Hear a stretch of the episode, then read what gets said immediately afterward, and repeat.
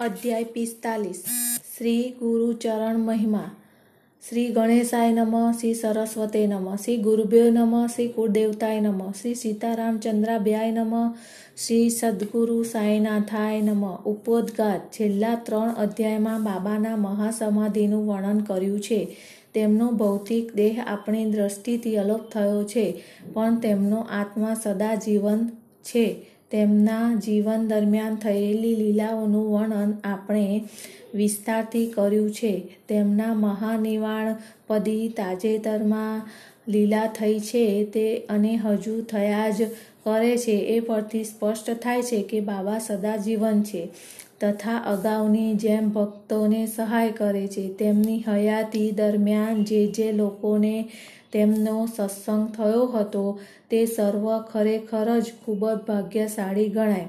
છતાં તેમાંથી જેમને ભોગવાસના રહી ગઈ હોય અને વૈરાગ ન થયો હોય તથા પ્રભુ પ્રત્યે ચિત્ત ન વળ્યું હોય, તેઓ દુર્ભાગી કહેવાય. એ સમયે જે જરૂરી હતું, જે આજે પણ જે જરૂરી છે તે તો બાબાની ભાવપૂર્વક ભક્તિ જ છે. શ્રી બાબાના પૂજનમાં મન, ઇન્દ્રિય, દેહ બધા જ લગાડવા જોઈએ. દેહનું એક અંગ પૂજન કરતું હોય અને બીજા ક્યાંક ભટકતા હોય તે કંઈ કામનું નથી.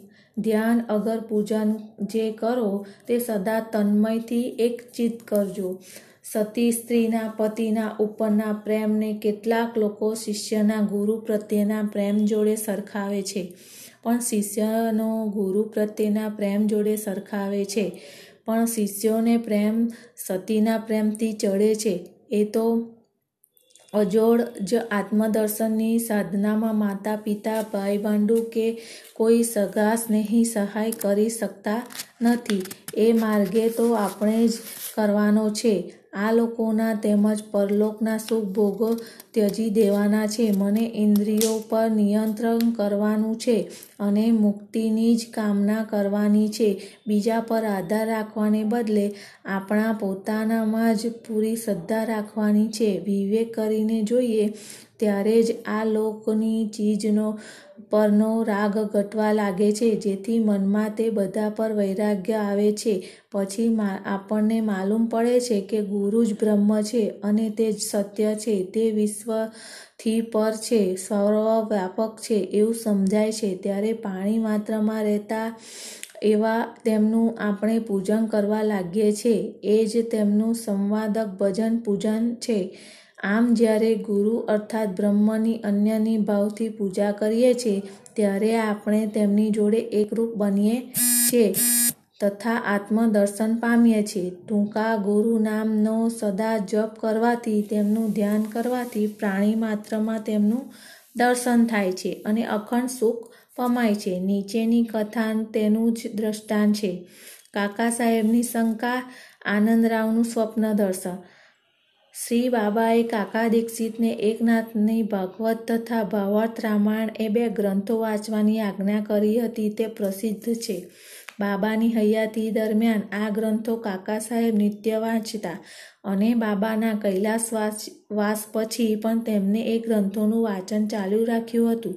એકવાર મુંબઈ ચોપાટી પર કાકા મહાજાનીના ઘેર એક સવારમાં કાકા સાહેબ એકનાથના ભાગવત વાંચતા હતા તે વેળા શ્યામા માધવરાવ દેશપાંડે તથા કાકા મહાજાની એ બે જણ ત્યાં હાજર હતા અને શ્રવણ કરતા હતા. ગ્રંથના અગિયારમાં સ્કંદનો બીજો અધ્યાય વાંચાતો હતો અને બધા ધ્યાનપૂર્વક શ્રવણ કરતા હતા. તેમાં એવી વાત આવે છે કે વૃષભ ફૂલના નવનાથ અર્થાત નવ સિદ્ધિ કવિ, હરિ, અંતરિક્ષ, પ્રબુદ્ધ પીપલાયન આર્વોહોત્ર, દ્રમિલ, ચમસ તથા કરભાજન એ સર્વ રાજા જનકને ભાગવત ધર્મના સિદ્ધાંત સમજાવતા હતા.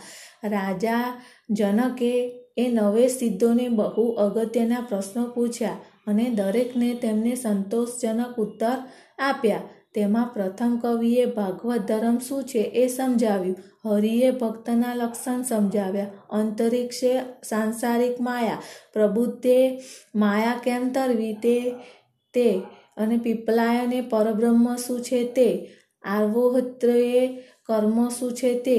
દ્રભિલે ભગવાનના અવતાર તથા તેમાં કરેલા કામ ચમસે અભક્તની મૃત્યુ પછીની તથી ગતિ કરભાજને વિવિધ યુગમાં પ્રભુ ભજનની વિવિધ વિધિ એમ દરેકે સમજાવ્યું. આ સગળા શાસ્ત્રનો સાર એટલો જ હતો કે આ કલયુગમાં મુક્તિનો માર્ગ જ ગુરુચરણ અગર હરિસ્મરણ છે. આ વાંચન પૂરું થઈ રહ્યા પછી કાકા સાહેબે નિરાશાભર્યા સ્વરે માધવરાને કહ્યું, ભક્તિ પરનો નવનાથનો આ સંવાદ કેવો અજબ છે. છતાં તેનો અમલ કરવો કેવો કઠણ છે.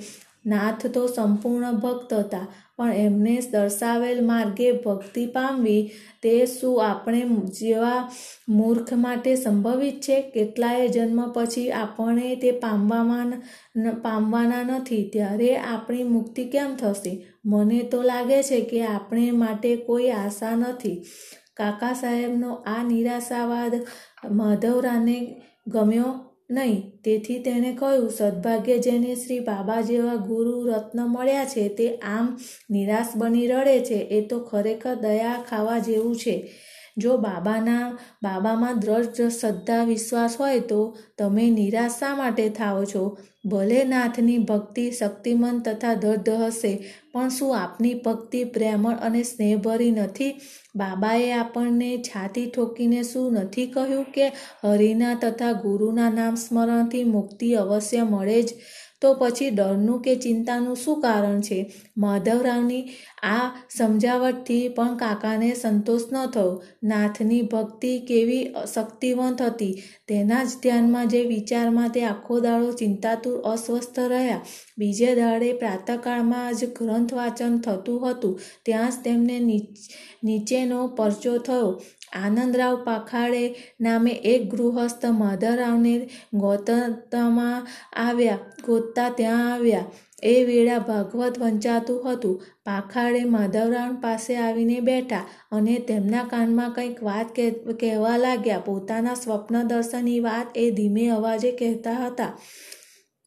આ ગણગણાથી વાંચનમાં કંઈક ખલેલ પડી, તેથી કાકા સાહેબે વાંચવાનું બંધ કર્યું અને સી વાત છે એમ માધવરાવને પૂછ્યું. ત્યારે માધવરાવે કહ્યું, તમે ગઈકાલે શંકા કરી હતી, તેનું જ અહીં સમાધાન થઈ ગયું છે. બાબાએ પાખાડેને આપેલું સ્વપ્ન દર્શન સાંભળો.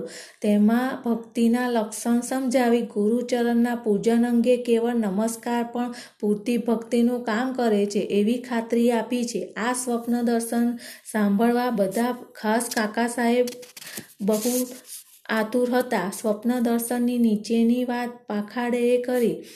ઊંડા સમુદ્રમાં કે કેળ લગીના પાણીમાં ઊભો હતો, ત્યારે મેં એકાએક સાંઈબાબાને દેખ્યા. શ્રી સાંઈબાબા રત્નજળી સિંહાસન પર બેઠા હતા. તેમના ચરણમાં પાણી, ચરણ પાણીમાં હતા. બાબાએ દર્શન કરીને, બાબાના દર્શન કરીને હું બહુ રાજી થયો અને મને ખૂબ સંતોષ થયો. આ દર્શન એટલું સાચું લાગતું હતું કે સ્વપ્ન છે એમ મેં માન્યું જ નથી. અજબ વાત એ છે કે એ વખતે માધવરાવ ત્યાં પાસે ઊભા હતા. તેણે મને ભાવથી કહ્યું, આનંદરાવ, બાબાને પગે પડો. મેં ઉત્તર દીધો. મારી પણ બાબાને પગે પડવાની ઈચ્છા છે, પણ બાબાના પગ પાણીમાં છે. તેથી તેમના ચરણ હું માથું કે સી રીતે મૂકું? હું અસમર્થ છું. તે સાંભળીને તેમણે બાબાને કર્યું અરે દેવ, આપણા ચરણ પાણીની નીચેથી જરા ઊંચા લો. એટલે બાબાએ તરત જ ચરણ ઊંચા લીધા અને મેં મુદ્દલ ખોટી ન થતાં એકદમ એ ચરણ પકડી લીધા અને મારું માથું તેના પર મૂક્યું. એ જોઈ બાબાએ મને આશીર્વાદ આપ્યા અને કહ્યું, જા, તારું કલ્યાણ થશે. ચિંતા અગર ડરનું કંઈ કારણ નથી. એક રેશમી કિનારા, કિનારનું ધોત્યું તું મારા સામાને આપજે. એથી તને લાભ થશે. આટલી વાત કહીને પાખાડે એ બાબાની આજ્ઞા મુજબ આપવા સારું સાથે લાવેલ ધોત્યું કાકા સાહેબના હાથમાં મૂક્યું અને તે માધવરાવને આપવા વિનંતી કરી. પણ માધવરાવે તે સ્વીકારવાની ના પાડી અને કહ્યું, આનો સ્વીકાર કરવા માટે બાબા મને કોઈ દ્રષ્ટાંત કે સૂચન દેશે તો જ હું સ્વીકારીશ નહીં તો નહીં સ્વીકારું. થોડી ચર્ચા પટી ચિઠ્ઠીઓ નાખીને નક્કી કરવાનું કાકા સાહેબે કહ્યું. શંકાશીલ બાબતમાં ચિઠ્ઠીઓ નાખી ઉપાડેલી ચિઠ્ઠીમાં જે આવતું હોય તેનો અમલ કરવાની કાકાને ટેવ હતી. તેથી અત્યારે તેમણે એક ચિઠ્ઠીમાં સ્વીકારો અને બીજી બીજીમાં ન સ્વીકારવી એમ લખીને બંને ચિઠ્ઠી બાબાની છબીના ચરણે મૂકી.